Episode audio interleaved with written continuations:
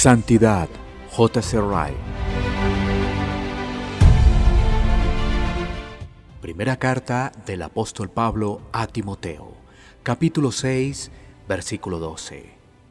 Pelea la buena batalla de la fe, echa mano de la vida eterna, a la cual asimismo fuiste llamado, habiendo hecho la buena profesión delante de muchos testigos. Es un hecho curioso que no haya otro tema en el que tanta gente se interese, tanto como el de riñas o peleas. Tanto jóvenes como señoritas, ancianos y niños, encumbrados y humildes, ricos y pobres, letrados e iletrados, tienen un profundo interés por las guerras, pleitos, riñas, batallas y luchas. Es la simple realidad, no importa cómo la tratemos de explicar. Llamaríamos insulso al inglés que no se interesara nada en la historia de Waterloo o Inkerman o Balaclava o Lugnok.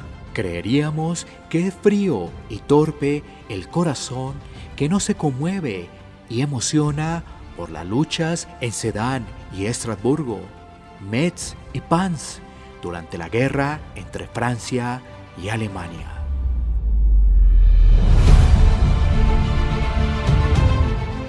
Hay una guerra espiritual, pero hay otra guerra de mucha mayor importancia que ninguna contienda que el hombre haya librado jamás.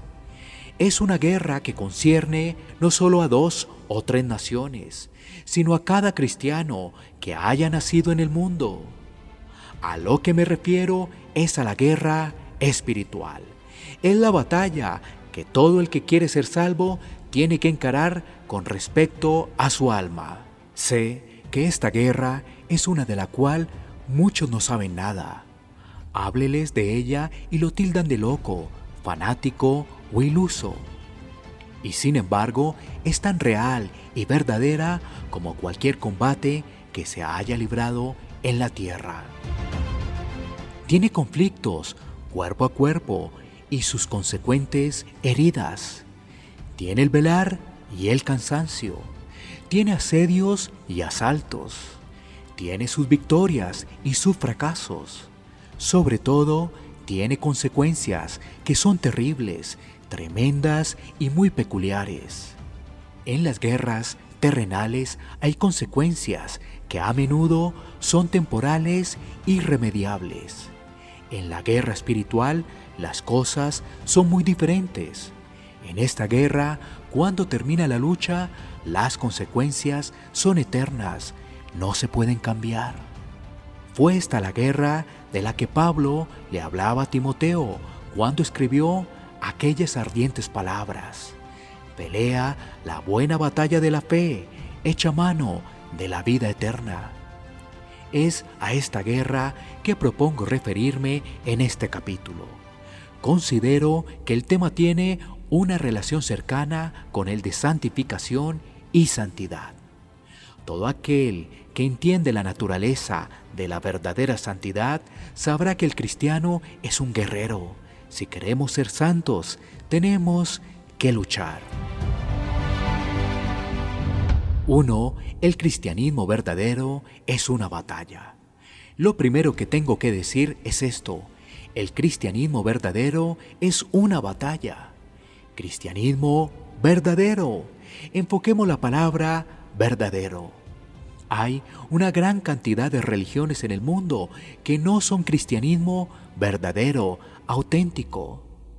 Son tolerables, satisfacen las conciencias adormecidas, pero son falsas. No son lo verdadero, lo que hace 1800 años se llamaba cristianismo.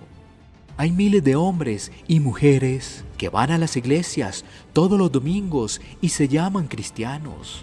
Sus nombres están en el registro de bautismos. Mientras están vivos, se los considera cristianos. Se han casado por la iglesia, piensan ser sepultados como cristianos cuando mueran. pero nunca se ve nada de lucha en su vida espiritual. No saben literalmente nada de lucha espiritual, esfuerzo, conflicto, ni de negarse a sí mismos, ni de estar vigilantes, y mucho menos de batallar. Tal cristianismo puede satisfacer al hombre y los que se atreven a decir algo en contra son considerados duros e incomprensivos. Pero de hecho, no es el cristianismo de la Biblia, no es la fe cristiana que fundó el Señor Jesús y que sus discípulos predicaban, no es la fe bíblica que produce verdadera santidad. El verdadero cristianismo es una batalla. El verdadero cristiano es llamado a ser un soldado y debe comportarse como tal desde el día de su conversión hasta el día de su muerte. No es la intención que viva una vida a sus anchas, indolente y segura. No debe imaginar nunca ni por un momento que puede hacer su trayectoria al cielo dormido o medio dormido, como si estuviera viajando en un carruaje muy cómodo. Si adopta sus normas del cristianismo de los hijos de este mundo, quizás se contente con estas nociones, pero no encontrará en la palabra de Dios nada que la justifique. Si la Biblia es su regla de fe y práctica, tiene que encontrar su camino bien marcado con respecto a este asunto. Tiene que luchar. ¿Con quiénes tiene que luchar el soldado cristiano? No con otros cristianos. Miserable es la idea que tienen algunos hombres de que la fe cristiana consiste en controversias perpetuas. El que nunca está satisfecho a menos que esté en medio de un conflicto entre iglesia e iglesia, congregación y congregación, secta y secta, facción y facción, partido y partido, nada sabe de lo que debiera saber. Sin duda, puede suceder que a veces sea absolutamente necesario recurrir a los tribunales de justicia para asegurar la interpretación correcta de los artículos de la Iglesia, de rúbricas y formularios.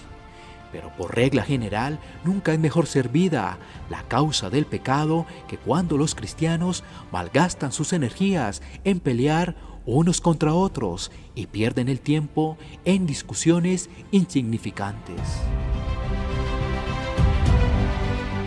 La batalla principal del cristiano, la carne, el mundo y el diablo. Por cierto, que aquello no es la verdadera fe cristiana. La lucha principal del cristiano es con el mundo, la carne y el pecado. Estos son sus eternos enemigos. Estos son los tres enemigos principales contra quienes tienen que ir a la guerra. A menos que obtenga la victoria sobre estos tres, todas las demás victorias son inútiles y vanas. Si tuviera una naturaleza como la de un ángel y no fuera una criatura caída, la guerra no sería tan esencial. Pero con un corazón corrupto, un diablo activo y las trampas del mundo, la consigna es lucha o estás perdido. Tiene que luchar contra la carne. Aún después de su conversión, el creyente lleva en su interior una naturaleza propensa al mal y un corazón débil e inestable como el agua. Ese corazón nunca estará libre de imperfecciones en este mundo y es un desvarío miserable esperarlo. Para prevenir que el corazón se desvíe, el Señor Jesús nos insta, velad y orad. El espíritu puede estar dispuesto, pero la carne es débil. Hay necesidad de luchar diariamente y batallar diariamente en oración. Golpeo mi cuerpo, clama Pablo, y lo pongo bajo servidumbre. Veo otra ley en mis miembros que se revela contra la ley de mi mente y que me lleva cautivo. Los que son de Cristo han crucificado la carne con sus pasiones y deseos. Haced morir pues lo terrenal en vosotros. Marcos 14, 38. Primera de Corintios 9, 27. Romanos 7:23, 24, Gálatas 5:24, Colosenses 3:5. Tiene que luchar contra el mundo. La influencia sutil de ese poderoso enemigo tiene que ser resistida todos los días, y si no se pelea todos los días, nunca se puede vencerla. El amor por las cosas buenas de la vida, el temor a las burlas o acusaciones del mundo, el anhelo secreto de mantenerse en el mundo, el deseo secreto de hacer lo mismo que hacen los demás en el mundo y no sufrir las consecuencias. Todos estos son enemigos que atacan continuamente al cristiano en su camino al cielo y deben ser conquistados. ¿No sabéis que la amistad del mundo es enemistad contra Dios? Cualquiera pues que quiera ser amigo del mundo se constituye enemigo de Dios. Santiago 4:4. Si alguno ama al mundo, el amor del Padre no está en él. El mundo me es crucificado a mí y yo al mundo.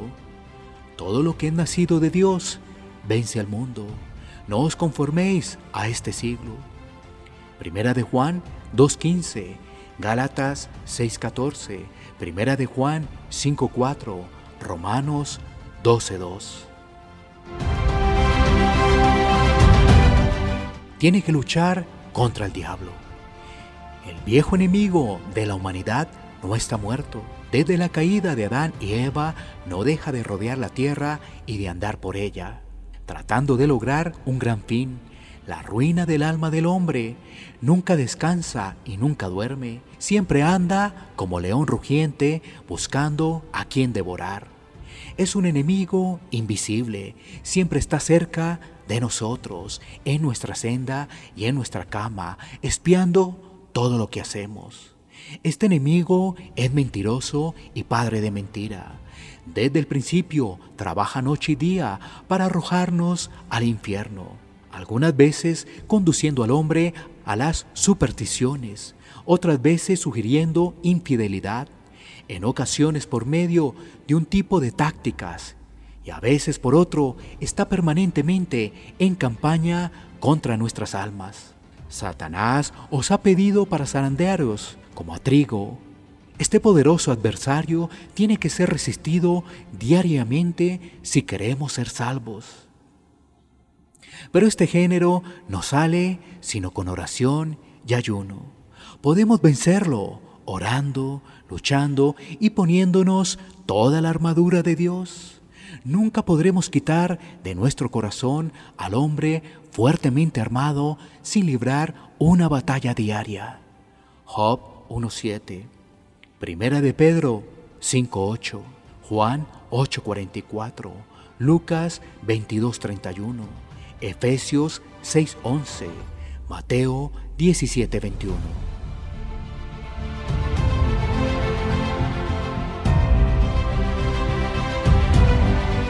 Santidad, J.C. Wright.